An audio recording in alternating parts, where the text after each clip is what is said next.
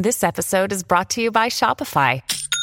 Forget the frustration of picking commerce platforms when you switch your business to Shopify, the global commerce platform that supercharges your selling wherever you sell. With Shopify, you'll harness the same intuitive features, trusted apps, and powerful analytics used by the world's leading brands. Sign up today for your $1 per month trial period at shopify.com slash tech, all lowercase. That's shopify.com slash tech.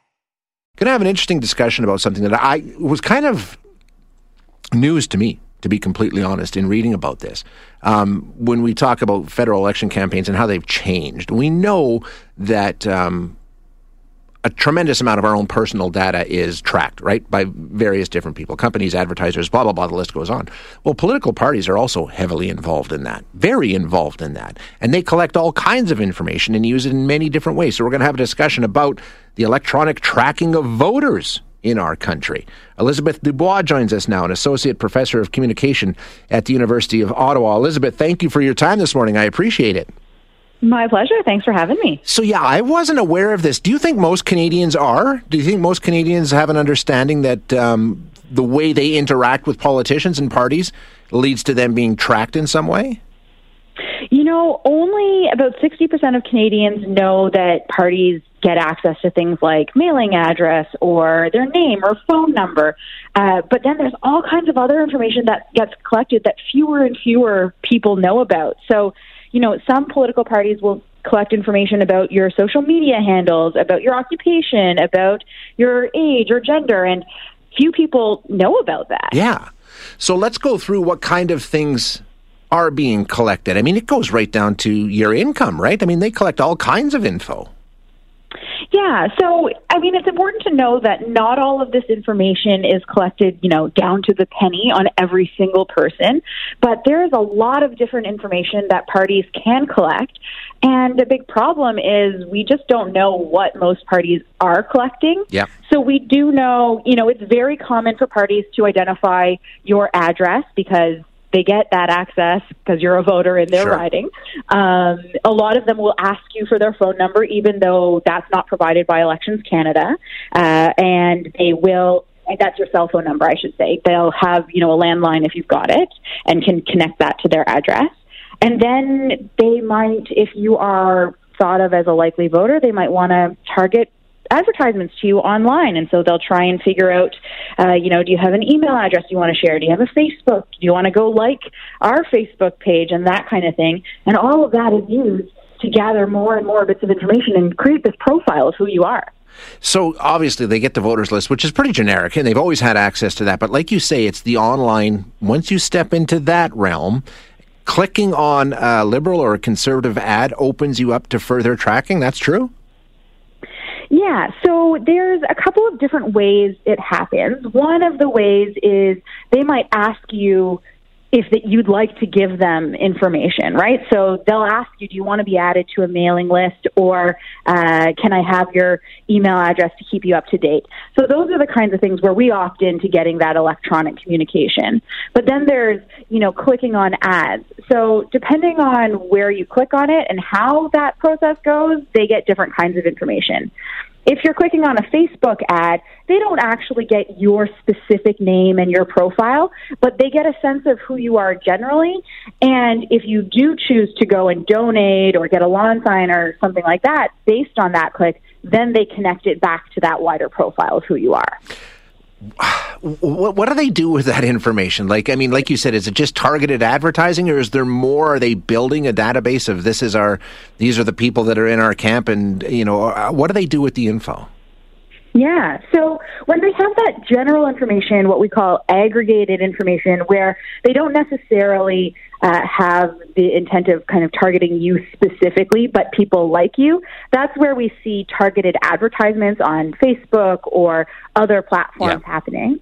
But then there's also the uh, kind of get out the vote campaigns. A bunch of people are probably getting phone calls from campaigns today saying, hey, I noticed you haven't voted yet. Do you want to ride to the polls? Is there something standing in your way? Can we help you get there? And parties do that when they've identified you as somebody who's probably going to vote for them, and they want to make sure you get to the polls. So some of this information, that's really great. We want more people getting to the polls. Sure.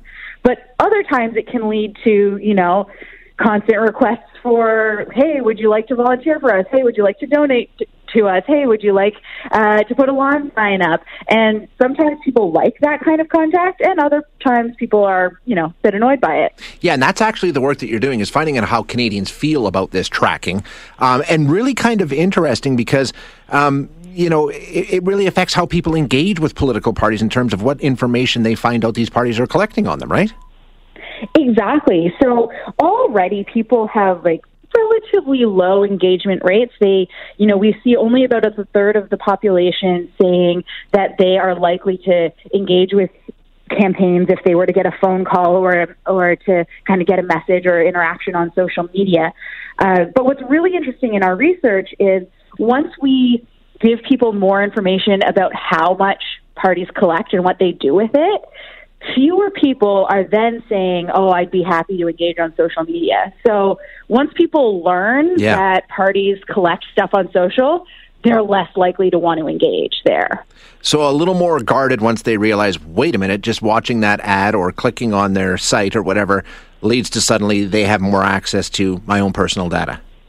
Exactly. And it just kind of makes you, it makes people more aware of the potential risk yeah. of having their data in some database. Like, what are they worried about? Are they worried about being bombarded with liberal or conservative campaign ads, or maybe this information is going to end up in the wrong hands? What, what was the primary concern they cited? Concerns are really around the safety and security of the data. So it's less about is a campaign going to send me more information and more about what if hackers got into it? What if there was a data breach? Uh, what if there were um, parties that were selling my data to other sources or sharing my data with others uh, and uh, then other people have access to it beyond the party. So it's interesting to see that people aren't too concerned with the parties themselves using the data, but all of the potential knock on effects if that data is not kept secure and protected. Yeah, makes sense. Do they think this is a fair way to play out a democracy? Is this something that they want to see continue, or do they think this is sort of something that shouldn't be part of our system? So we asked people whether or not they thought parties having personal information like this was essential to our democracy. And the majority of people said they didn't think that that hmm. was the case. Uh, now, it was only a slight majority, so there's definitely wiggle room. I think what this means is we need to be clearer about what information is actually yeah. necessary, right? It's great that parties know who is in their riding and who they are representing, uh, but it's not so great if it's making people uncomfortable. Yeah, and what about consent? What about putting a little consent that, hey, we're going to be collecting this information? I mean, that would change things, wouldn't it? Exactly. And we expect that from yeah. businesses already, right? We've got privacy laws that make it very difficult for businesses to misuse our data or to collect data without our knowledge. And the thing is, other than in BC, in Canada, parties are exempt. And so political parties yeah, they have to have a privacy statement, but there's no regulator making sure that uh, they're following what they said in that statement. And there's no legal restrictions here at this point on those political parties. And so uh, having something like mandatory consent is just not on the table at the moment. In fact, parties have come out and said, hey, forget it. We, we're, we're not covered by this privacy legislation. We don't have to adhere by these rules, right? They've explicitly stated such. Exactly, exactly. We've seen, uh, you know, the Liberals and the NDP have both come out and been clear that this is not something that we are held to, uh, and other parties similarly have not been posting uh, that kind of information yeah. or going through the kinds of they don't hold themselves to the rigor that businesses are held to because they don't have to interesting stuff, Elizabeth. I, I, I admit it was an eye opener to me. Thank you for doing the work and thank you for joining us this morning.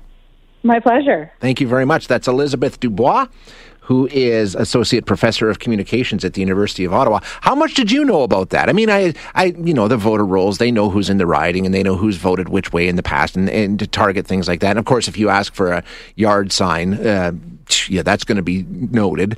Um, but you know, the social media clicks, and if you reply to an email, were you aware of that?